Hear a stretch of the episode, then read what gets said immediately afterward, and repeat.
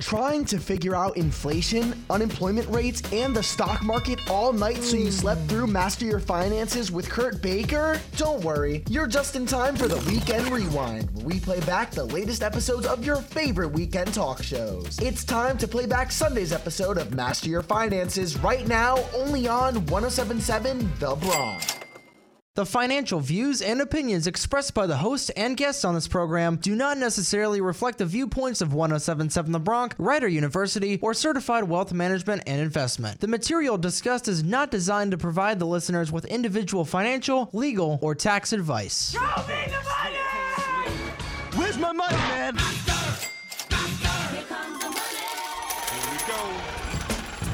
It's time to grow your bank as 1077 The Bronx presents Master Your Finances with Kurt Baker, a certified financial planner professional with certified wealth management and investment. Kurt and his team of financial guests will help you turn those singles into seas of green and plan your financial future accordingly. Now, here's your money managing host for the hour, Kurt Baker. Understand why families feud over inheritance? How would you know if your family is safe from an inheritance battle in the future? Cindy Arledge, a Purposeful Planning Institute member and second generation entrepreneur from Texas, works with growth minded entrepreneurial families to eliminate known wealth transfer risks, create a we over me culture, and build sustainable systems to create lasting wealth. Based on her years of experience assisting business owners in preparing their families for a successful wealth transfer, Cindy will teach you three steps to protect your family. Cindy, thanks so much for coming on today. Uh, I know this is an interesting area that uh, we, as wealth advisors, our community, is told that we need to really sit and talk to the families, right? So we often are advisors for individuals or, or a couple, things like that. But especially when you're dealing with higher net worth or ultra high net worth clients, as we do here, you really need to get the whole family on the same page. Now, for you to step out and actually know this is kind of unusual. So, can you want to tell us a little bit of the backstory why you're such an expert in this area and how you came to be who you are today? Well, first of all, I'd like to say thank you for inviting me here. It's a pleasure to spend this time with you. And the second piece, you know, in a simple term, is just experience and being unprepared. My parents passed away eight months apart in 2005. And unfortunately, the infighting in the family started even before my dad passed away. We were a pretty dysfunctional family, as some entrepreneurs are known to be. Yeah. And um, there was, even though there was a will in place, and dad had done his best to prepare me, I first of all I didn't believe him. He said I'd have trouble with a sibling, and I was like, that won't be. You know, his problem was with you, Dad. He's never going to have a problem with me. Well, I was unfortunately very wrong in that. And so, uh, in a nutshell, it's experience and then turning my mess into a message to help other families. Right. I mean, as you're pointing out, I think you just pointed this out. A lot of times they say you don't really know who somebody is until they go through until you go through an inheritance with them together, right? so that's, That's when exactly you really right. find out who they truly are, It's- and that's a shame because over and over and over again we hear stories about that. Celebrities, you hear about it all the time, where battles will go on for years and years and years.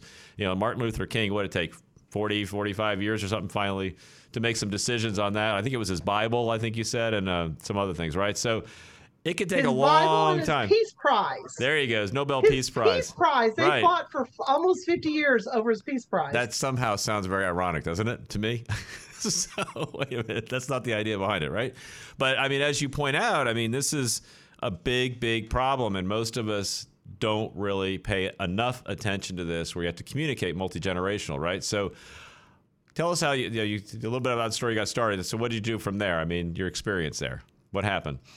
Well, the the one of the most challenging times I went through is um, writing that check to the IRA, IRS, which ours was 1.8 million, and then you wait to see if they will accept it.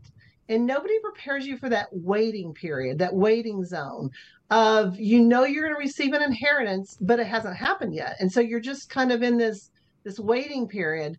And during that time, I found out I was confused about money which would make sense because my mom used money for love and my dad used money for power And in that waiting period of expecting to receive a couple million dollars, I was totally confused. So, being a lifelong learner, I decided to just learn, uh, learn about money. And because money is an amplifier, whatever your relationship is with money, before you get more of it, it will be more of what that is. So, if you're greedy, you become more greedy. If you're generous, you become more generous. If you're confused, you become more confused. So I spent that time really digging in and I was shocked and, and somewhat appreciative to learn that what had happened to us is, I would say, normal if it happens to 70% of families. Like over 70% of families will have a loss of, of assets in that first transfer. Wow. And so that made me kind of feel better. You know, like, well, at least we're not, you know, the only ones going through Misery that. loves company, and- huh? Yeah. So, yeah and and then when i discovered that less than 10% of families are able to keep it to the third generation that was even more shocking because my mom and dad were depression era babies that had worked their whole life and really wanted to give us kids and their grandkids an advantage and had spent a lot of money with attorneys to make that happen. And before they were even gone we were already fighting over and losing. It was just so shocking to me. So instead of studying the people that weren't successful, I set out to study the people who were. And in doing so, I found the family office industry and I found these legacy families that are able to retain wealth past the third generation and longer. And what was fascinating to me is that their success lied on the family, not the money. Right. Yeah, that's very true. Yeah, so I mean, it's important, as you mentioned, the family office experience where everybody kind of works together. All the experts, the accountants, the attorneys, the advisor, things like that, are more in coordinated effort, which doesn't always happen in our industry, unfortunately, right? And so um, that's an important part of, of really making sure things are done correctly when the experts literally talk to each other and involve the family and the generations that are involved as well. Everybody has to be involved to make sure it's all going as we would want it to go, correct? Well, and and yes, that point, and the the people had a plan for the advisors to work with the family. They Right. knew what they wanted. It wasn't just some like my mom and dad. Um, I you know he built a ten million dollar empire and wanted it to to help his kids, but had no plan on how to do that. And in fact, because he changed his mind, and there was my mom was an Alzheimer's patient. Their their wills didn't even match. Oh, goodness. So there was, oh yeah, it was crazy. And, and as you probably know, like with business owners, when they think they're going to hand it off to the children, they go, "Oh, well, I'm just going to give it to you know Johnny. He likes to run businesses, and Susie, she doesn't really want to." And so what happens when this happens? Because they're like, "Well, Susie says, well, I still want my money, right?" And Johnny says, "Well, I'm the one working, right?" So you have to kind of walk through that whole process about what's fair to everybody, right? Is that kind of what we're talking about a little bit? Yeah, that is a piece of it. Right. Um, what I've discovered uh, that I help my clients with is actually start a on-the-job training program before while you're still alive to mentor them. Mm-hmm. Because oftentimes we ask our kids to take over business that they don't want and they're not very Right. good at. So many times selling the business at the height of the value and then finding a really great wealth advisor to grow that wealth and purchase, you know, wealth at a discount for future generations is a better legacy than trying to pass, you know, a, a business that may or may not fit with the gifts and talents of the next future generations. Oh, I would have to agree 100% because you see you see some families where they do the transfer of the business. You see other families where maybe one or two people want to buy out the business from the rest of the family, and others were like, none of us want to be in that business. Let's let's just you know take the highest and best value when we can, and then we'll decide what to do with the uh, the, the assets once uh, you, you've uh, liquidated, so to speak, and you transfer that. And there's different strategies for different for each of those. They're not all handled the same way right? Exactly. And and then as a family member, you can create rules, which is what Mm-hmm. I do, the legacy planning, a set of governance of how to make decisions on how to use that money in future generations. So how do you start this process, right? So now if we recognize, hey, I mean, some parents don't want to talk to the kids about money. Some people don't want to have these conversations. Uh, I know. I'll, I'll speak to myself because I'm a little older generation. I mean, we didn't really discuss money in the family as far as what our family was doing with their money, so to speak, until much, much, much, much later. I have these conversations. That just wasn't really done. So it wasn't an integral part of our conversations as a family. So how do you kind of start that process to get it? So hey, have some communication about what's actually happening here because it's very, very important. That's the part we don't we kind of miss. It's extremely important for everybody.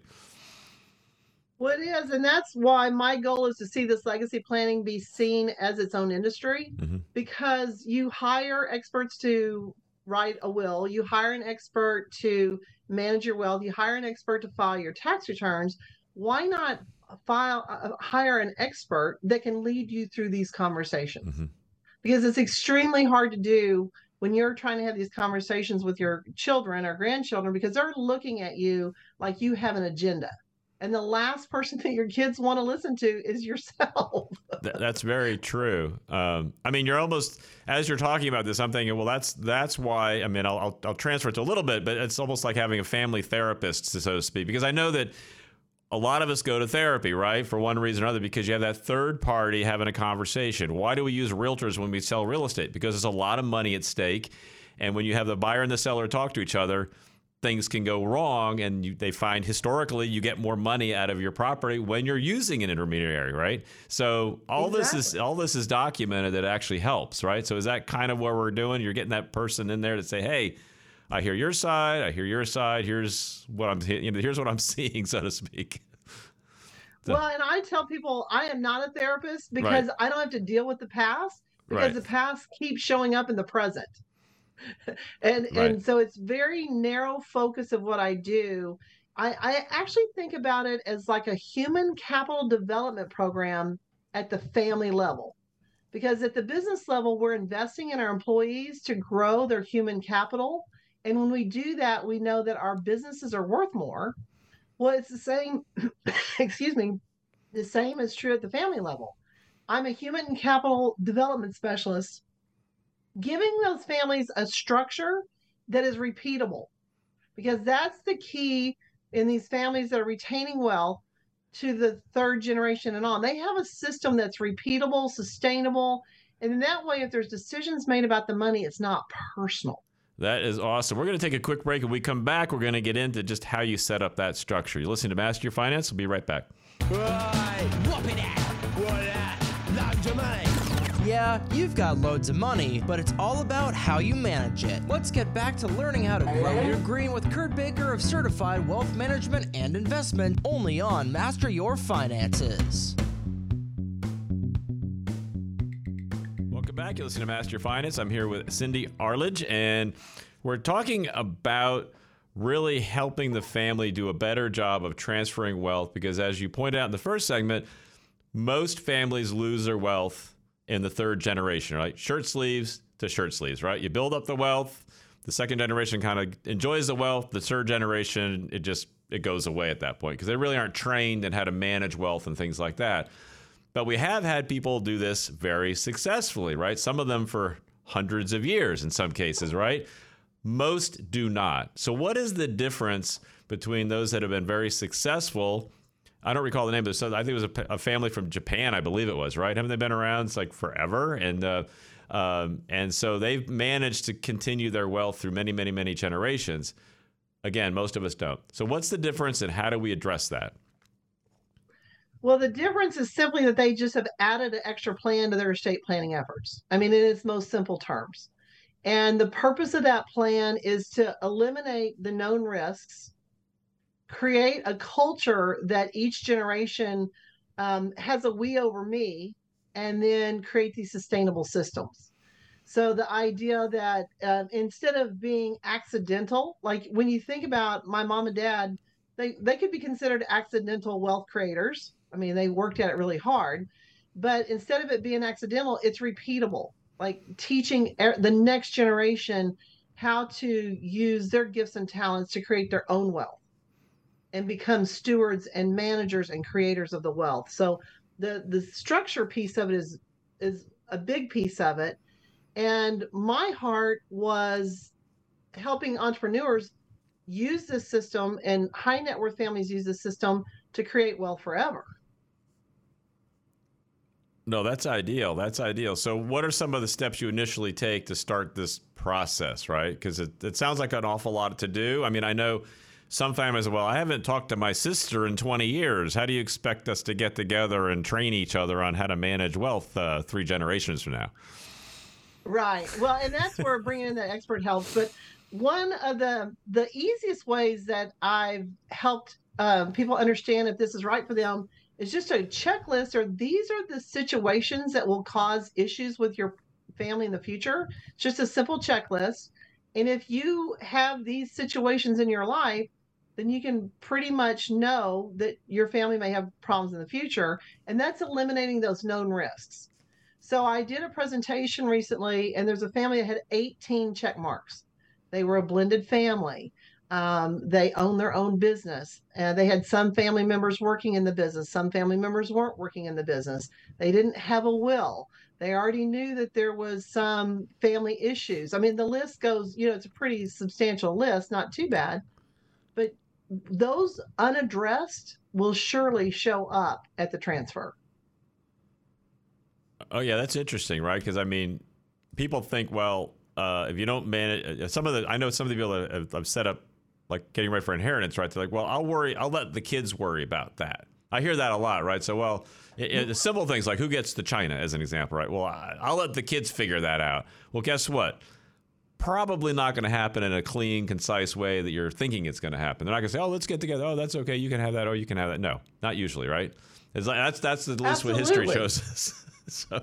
Well, and here's here's a horror story for you, Kurt. Uh oh. You could actually live through a bad estate plan.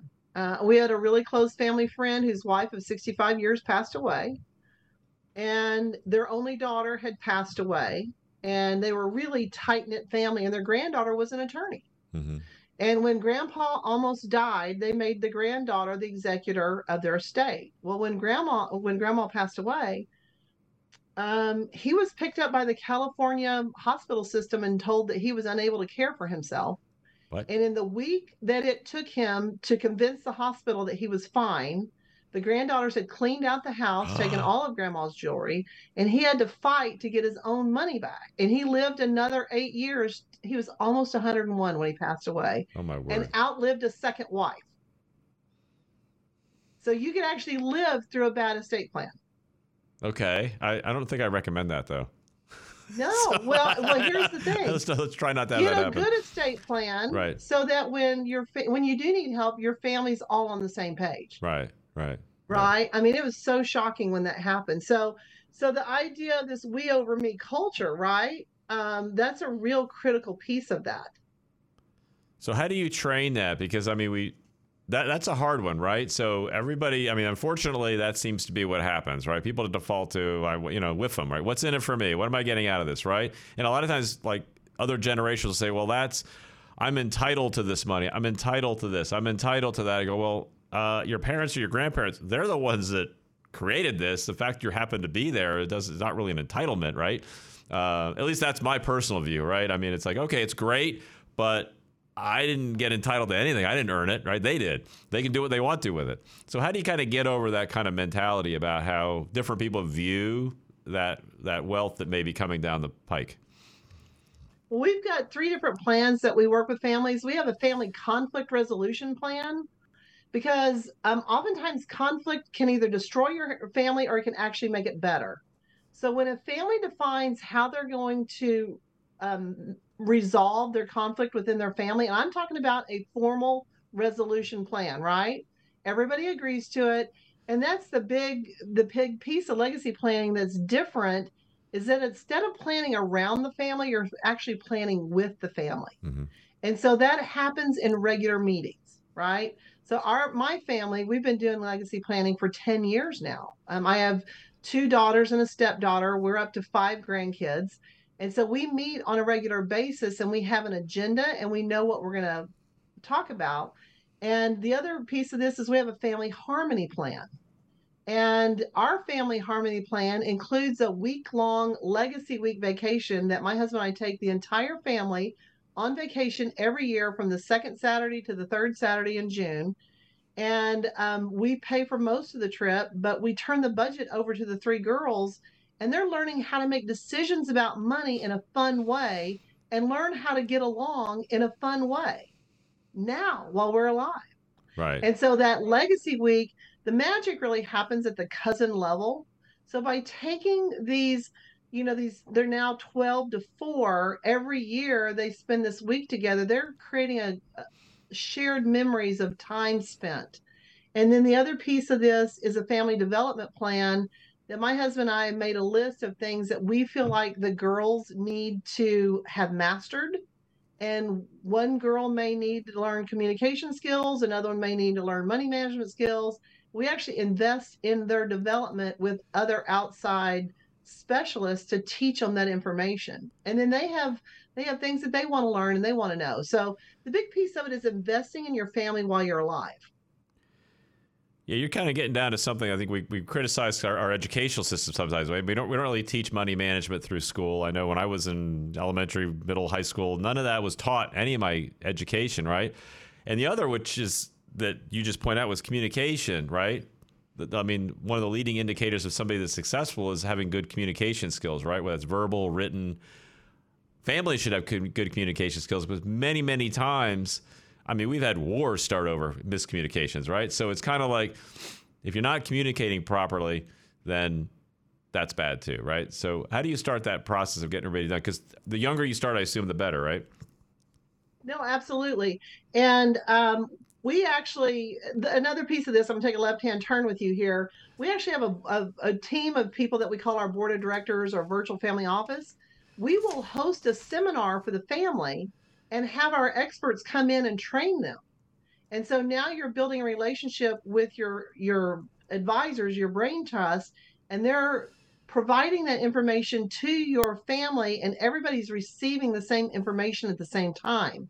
And so uh, it really is, you know, a great way to increase that human capital development at the family level. And um, the other thing about this is preparing them for their future roles. So many families have asked uh, a child to be their executor or, you know, a backup executor to a spouse or a trustee. Well, where do they get the training for that? And so we provide that training for those future roles while everybody's alive. And then the third piece of this kind of participation, we over me culture, is to create a purpose for your wealth that's bigger than the family because then you're not so entitled.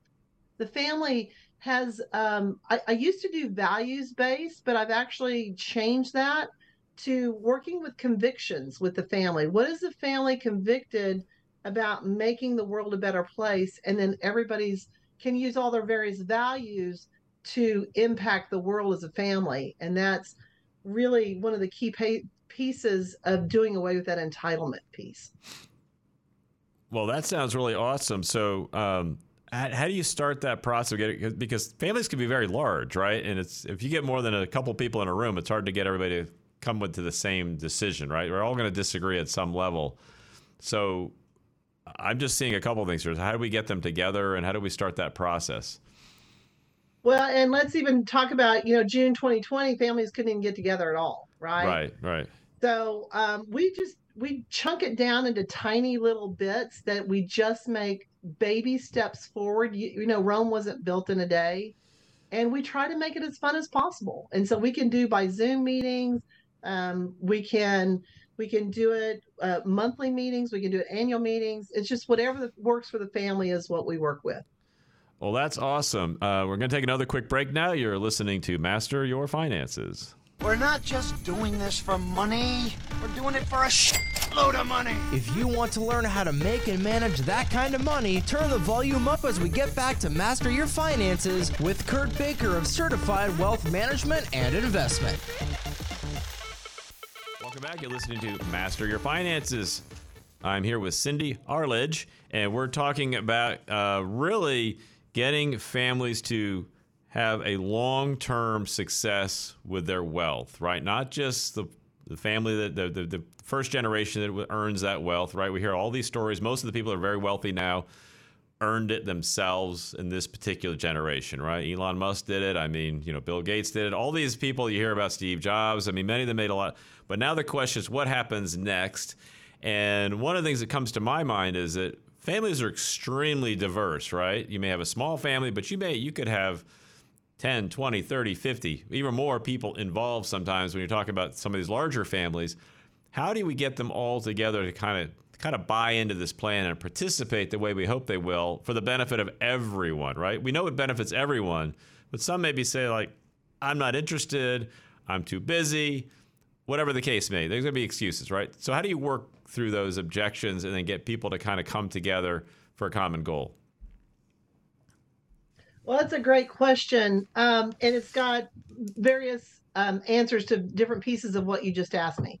So, when I um, am engaged by a family, the first thing that I do is lay that foundation with the founders because um, they need to know where they want their wealth and how they want it to affect the family.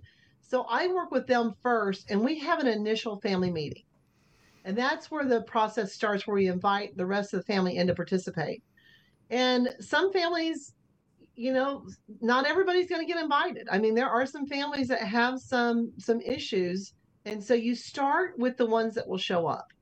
Okay?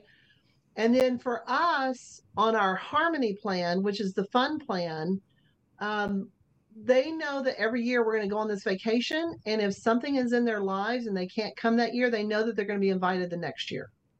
But we try to make it so much fun that they don't want to miss it. Ah, Like this year, we took 13 people zip lining, horseback riding, and just doing really fun stuff. So it's like their week to come together. We rent this huge house, we have fun, and they're really different. Our girls are very different, right?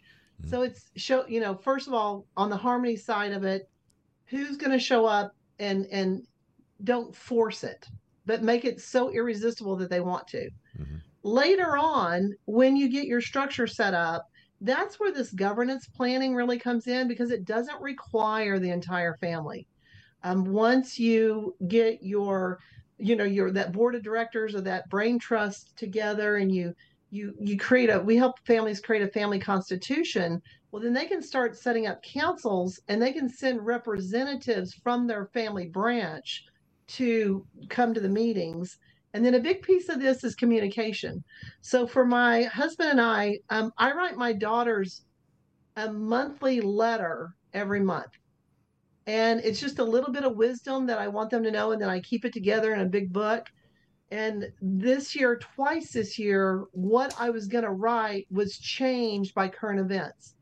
And I pictured myself, or I pictured my family 100 years from now finding this legacy book of these monthly letters and thinking I didn't even know our family lived through that. And and I will tell you one of the events that happened to us is that Uvalde shooting uh, of the children in the school. Mhm. And so what I was going to write that month ended up changing because I wanted to share what I was thinking about that with my daughters. And again, thinking of future generations, I hope someday that there's people that aren't even aware that people used to go in and shoot at schools. Like, Right. oh my God, that really happened? You know what I'm saying? Like, that would never happen in a hundred years. And so to to have that firsthand experience of what we lived through in that experience is is pretty um it, it gives you the why behind taking the actions. So it's like a family historian type thing. You're really kind of tracking things as they're happening, right? Based on what's going on at the time. And how that's important, right? That that way 100 years from now the family can look back and see, well, why do we do the things the way we're doing them now? You can go back to like the really you're, you're delving into the the wealth of knowledge that you have multi-generational knowledge now right so you're adding this all together and then the following generations will hopefully benefit from it because sometimes knowledge is lost right uh, because it isn't transferred along right? We don't sit around the campfires like maybe uh, you know some of the you know the, uh, some of the cultures used to do and the, the elders talk to the younger ones they talk i mean there was this conversation that went on all the time between multiple generations to pass it because they didn't have writing they didn't have a lot of other ways to do it so they had to do it that way. We're getting back to a little bit of that now because people just assume you can just learn all this right? You've got google you can learn anything you want to learn but not about the family right? Not how it actually fits Well, and every family has their own way of doing things. Mhm. Uh, one family, I don't know if you've ever heard of Mitzi Perdue, but she's um, has been 14 generations on the Sheraton side and married into the Perdue side. They've got you know multiple generations of having this wealth, and in their family, everyone's uh, expected to write their own biography when they're 60. oh wow And so now they've got this whole bookshelf of previous family members that have written their own biography. Uh, another family takes a family photo at Thanksgiving and puts it up in the hallway. And when the youngest son's wife got to come to Thanksgiving for the first time, she went down the hallway looking at the pictures and she said, Well, how come you never had a date for Thanksgiving? And he said, Because I watch my brothers bring dates and then get married, and then their wives ask, Well, who is that? Who is that? Who is that? and so, even having a, a simple tradition of having family photos can alter behavior. So, every family is different. I help them find out how to pass that character and values and convictions from one generation to the next in the most meaningful way. You just mentioned getting married, so that brings on another aspect, right? So you can have the family involved, but now that somebody gets married and you bring in a, a new spouse who has not been necessarily trained in what's going on, so you've got to bring him or her in at that point, right? At some point, and kind of, and that's what I think that's Right. where tradition might help, right? This is just the way we do things. I mean, does that kind of help? Well, it does you know, help. Yeah. and it, it strengthens that family value where they don't bring the wrong person home. That's Like, true too. One one family kind of has like this test that they take people that they're dating. They have to go to their remote ranch and live camping for a week. And if they can't handle that, then they probably don't make the cut. You know what I mean? They just it's it's amazing the different ways that families can vet future spouses.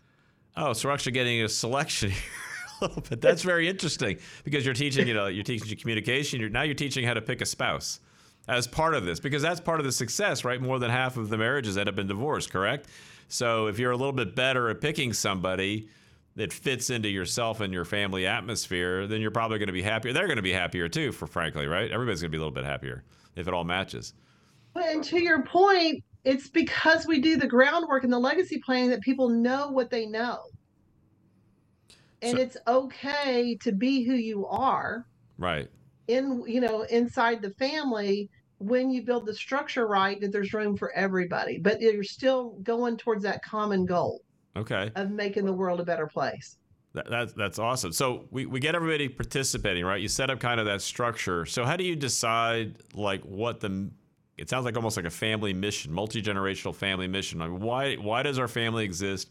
How do we want to impact the world hundred years from now? What do we what do we want our footprint to be out here? Yeah, I actually um, have a giving exercise that I work through with the family. And uh, so that everybody has a voice, we use a nominal group technique. Uh, and so the family actually votes on it and everybody has input. I think that's what really makes the difference. When you add a legacy plan to what you're doing, the entire families are participating because without it, we're relying on paperwork to do the talking for us after we're dead Right. and the the the next generation may or may not want to take that baton but when they're a part of creating it then they're much more likely to want to steward it and not become entitled and make sure that it it continues Right, right. So you want to go through some of the tools that we teach the family and uh, like how to implement this and how to make sure it carries out the way we're hoping it carries out? well one of the tools is that they create a family constitution almost Okay. like a governance document Right. Um, that's a great one. Of course, we have the the conflict resolution plan. Um, we talk with families about how much do they want to invest in their family, and some families actually set up permanent funding so that the the the wealth just creates itself to pay for their legacy planning, so it, it's ongoing. And then um, you know they have the Epic Family Mission. Uh, lots of families will just like create a placemat at the dinner table so that it's right there in their face and they it's about and I will tell you for our family, we have all our family pictures from our trips. So when the grandkids come spend the night with me, they see the progression of the family. The really there's unlimited tools uh, that we can use to meet the family's needs. We know where we're going, and we can create unique tools to get there. Oh, that that is really awesome. So one of the things that I know, and we're going to to take a break here in a minute, but one of the things that maybe we can address after the break is the thing that I'm concerned about is when you have a wealthy family, how do you bring up children with like family value, values that they want to work, right? Because if you have all this wealth and literally you don't want for anything, you can survive, you don't need to necessarily work. but it's good for our souls. It's good for our personal development to do something. You can't just sit home and watch Netflix all day, right? So when we come back, you want to help us out with how we set up those family values and make sure everybody is productive and not just well off when we come back. You're listening to Master Your Finances. Do you want to prevent this from happening to you? And it's gone. It's all gone. Listen closely as we now return to Master Your Finances with Kurt Baker of Certified Wealth Management and Investment. Welcome back. You're listening to Master Your Finance. I'm here with Cindy Arledge, and uh, we're talking about really kind of sustaining the family uh, wealth over multiple generations, but not just the wealth as far as the monetary end of it goes, but also as far as core values. Because really, wealth comes from core values, it comes from how productive you are. That's the result of being productive. Some people, people mix it up, right? You need money to make money. Well, you really need to be productive. If you're productive and you add value, you are to, the money will come. It's just, that's just what happens, right? So you have to focus more on that. Um, but one of the concerns I have is that I know many, many wealthy families do is you create this wealth. I want to make sure my children, my grandchildren also know what it's like to work because it feels good to produce, it feels good to create, it feels good to add value. So, how do we make sure that value continues? Because over many, many generations, having money and just sitting around doing nothing and sitting on the beach all day, that's not a that's not a, a life where you're going to actually enjoy it long term. You're going to get tired of that. I mean, you need to produce, in my view, at least. What do you think? No, absolutely. And so what you're talking about is actually the foundational piece of what I do. Okay. And um, this legacy planning came about from reading partly a poem when I was in that waiting zone. And it came from the crypt of in, the abbey, uh, you know, a, a, crypt on a tombstone. Mm-hmm. And it basically said, you know, I wanted to change the world, but now here I am laying on my deathbed and I realized that if I had just changed myself first and then I had changed my family, then together we might have changed the world. So everything that I do is an inside out approach. And so we have a, a portion of this in this preparation piece, this participation piece of helping every generation become their own wealth builder. And so in the foundation piece of change yourself first, um, we actually have an emergency preparation plan for the family. And it's almost like a first responders plan. If something happens, um, the family has the resources to take care of the medical emergency. It's about, um, you know, making advanced decisions and everybody knows what their role is. So that's a piece of it. The next piece of it is remember you must die, memento mori. that is true. It's about it's about living with no regrets. And I have a series of exercises that I've created to help families go through these really hard discussions. Nobody wants to talk about death, especially with COVID and all that. But when we live with the end in mind, it actually leads to our best life. And so uh, in this foundation piece, we talk about personal legacy and we talk about being authentic and then we talk about leaving living with no regrets. Well, when the family members are old enough, I take every family member through this foundation piece to help every single adult discover what is their zone of genius, what is their authenticity. And then um, the, the last piece of this is living by design. And this came from just the pain that I went through after my mom and dad passed away and the loss of relationships, is really understanding what does it mean to be human? Like we truly are spiritual beings living in a physical world as feeling creatures who think. If you want me to, I'm going to repeat that because this is like this is like the heart of what we do. We are spiritual beings who are living in a physical world as feeling creatures who think. So so much of the plans that are based around this this planning that we do is on the thinking level, the physical level, but this legacy planning is really a heart-centered, spirit-lived you know plan that we put together. And so when we take the family members through this we talk about just universal laws. And this is where this idea of i don't have to be a therapist but i can help the family develop what i call a formula for living. Like what does this family believe is to be true? And um, one of the and I, I read constantly, and I'm always bringing in ideas that I learned.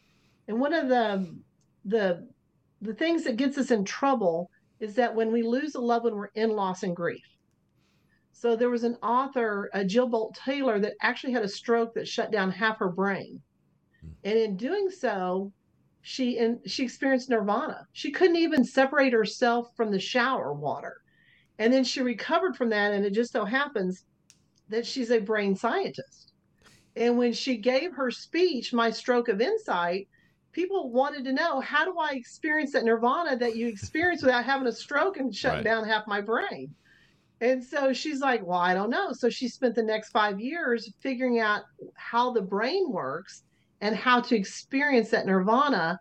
And so one of the things that she uh, was able to identify is that we have four characters in our brain.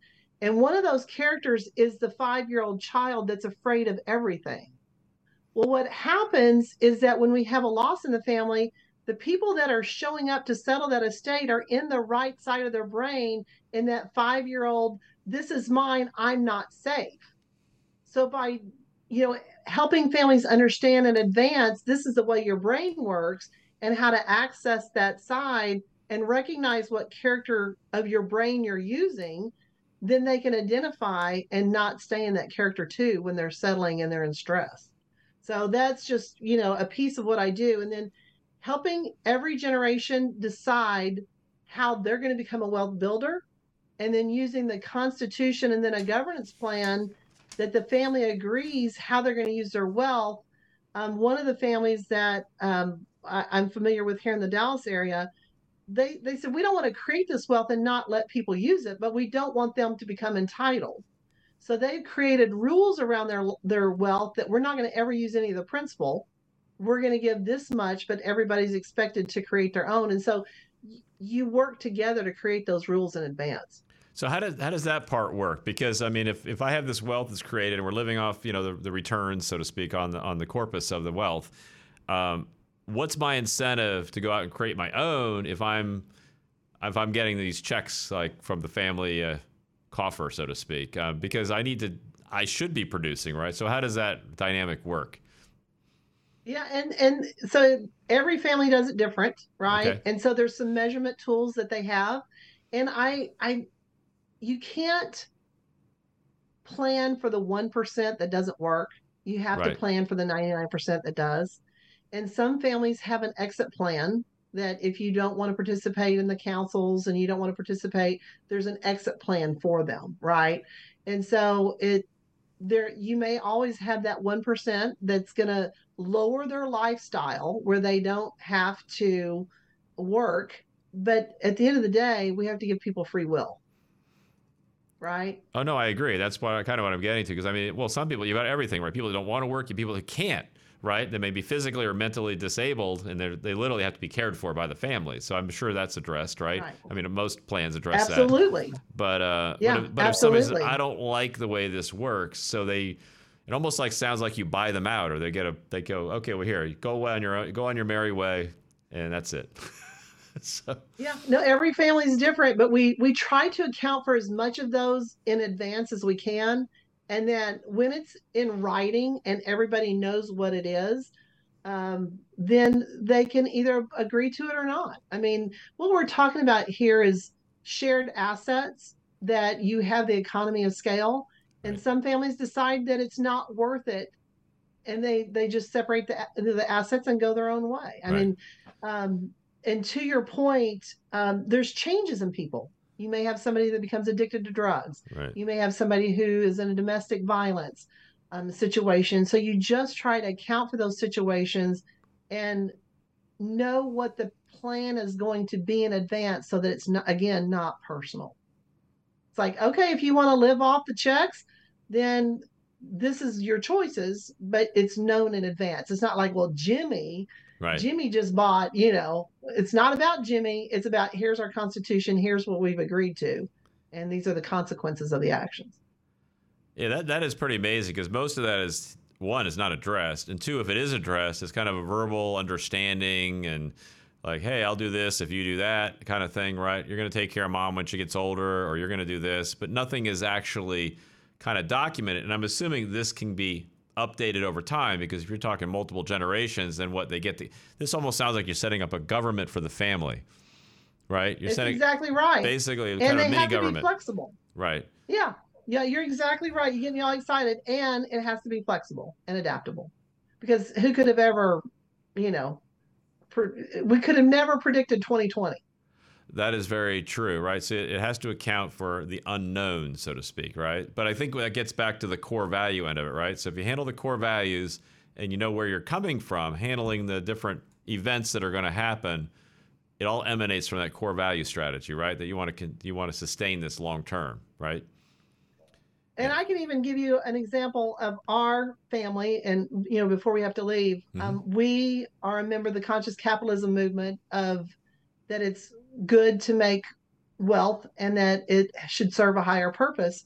And I also run commercial real estate and investments in commercial real estate. And the first people knocking on my door for a discount were my big corporations when COVID hit. And so we, because we serve a higher purpose, we knew that we wanted to help all of our tenants stay in business. And so we um, set up a plan, and every single one of our tenants made it through COVID because we made concessions on rent and helped them stay in business. Well, that is awesome, Cindy. Thank you so much. There's so much information here, but I mean that communication is is key. Um, getting the family all on the right page, all the same page as far as how you're going to handle things, and being flexible about it, and really building the family core values that can be multiple multiple generational wealth and just continue on and on and on is fantastic. Uh, thanks again for coming on. Appreciate it very much. You're listening to Master Your Finances. Thank you for listening to Weekend Rewinds Master Your Finances. Catch all of your favorite Weekend Rewind talk shows starting at 9 a.m. every Monday through Thursday. Now let's go back to the present day with the biggest hits and best variety on 1077 The Bronx.